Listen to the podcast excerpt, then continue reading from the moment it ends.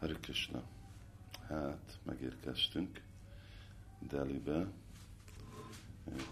Kicsit késett a gépünk, szóval akkor reggel négykor feküdtünk le, de most itt vagyunk, és holnap folytatjuk az utat. Holnap folytatjuk az utat Kalkatába, és aztán Csaitanya Nitaya Dvaita Chandrának a fiát, őt fogjuk meglátogatni a kórházba, kórházba van, és aztán onnét megint meg megyünk Májpurba, ami sajnos azt jelenti, hogy későn fogunk, nem akartam igazából sötétbe vezetni, pont azért mentem erre a délutáni repgépre, de röviden tartjuk majd a utat Kalkatába. Nagyon jó volt a repülés, és most később Ardit Maraj meg Govardhanban van, már beszéltem vele telefonon, ők közvetlenül repülőtérről mentek oda. Azt hát erre a napra azért maradtam itt Delibe kicsit pihenni, mielőtt a gyűlések kezdenek, GBC gyűlések kezdenek, azt hiszem hatodikán, de nekem vannak már ilyen elő kész gyűlések, amik kezdenek holnap után, harmadikán. Nem, negyedikén. Negyedikén.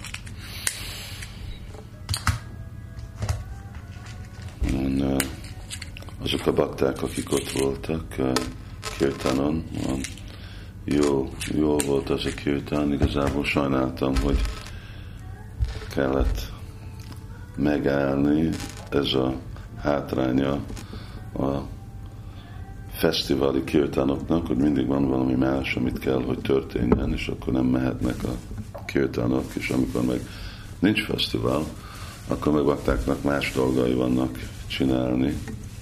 Ez volt a célja, ami 24 órás fesztivál, ott csak mindig a probléma, hogy, hogy a Szent Névnapok, hogy bakták meg, meg nem maradnak olyan sokáig, akkor meg a farmon mindig eljönnek reggel, és akkor már eszünk és megyünk.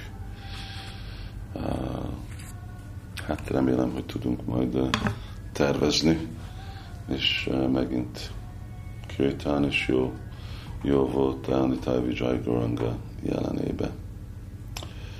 Hát most egy pár hónapig legalább én nem tudok részt venni. Remélem, bakták Gorpurnimára csinálnak nagy fesztivált a úrnak a kedvéért.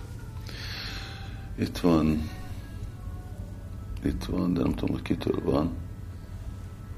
Itt van, ó, egy Bakta Rahultól van egy kérdés hogyha valaki ad leckét, vagy vezet kirtánt, és csinál Vajsnav aparádot, mi a következménye? Halljunk ilyen aparáditól, elkerülhetjük. Hát itt most nekem nehéz erről beszélni, nem is tudom elképzelni, hogy valaki kirtán alatt hogy csinál aparádot, hogyha csak énekel Hari Krishnát bakták ellen. Ezt valahogy egy kicsit részletesebben kellett volna megmagyarázni, hogy én értsem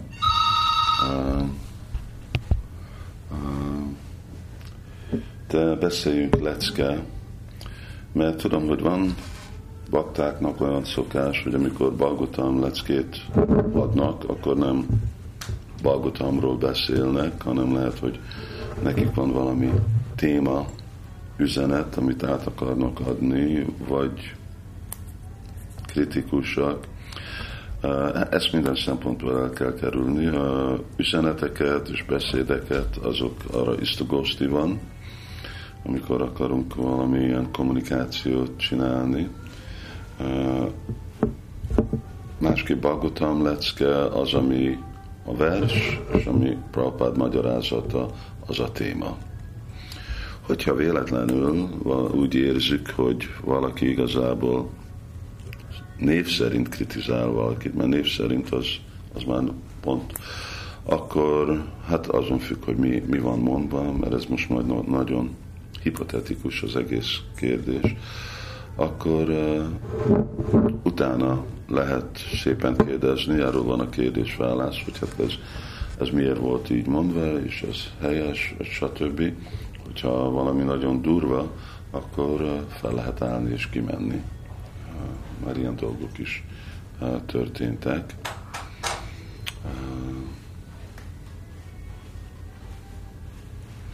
Szóval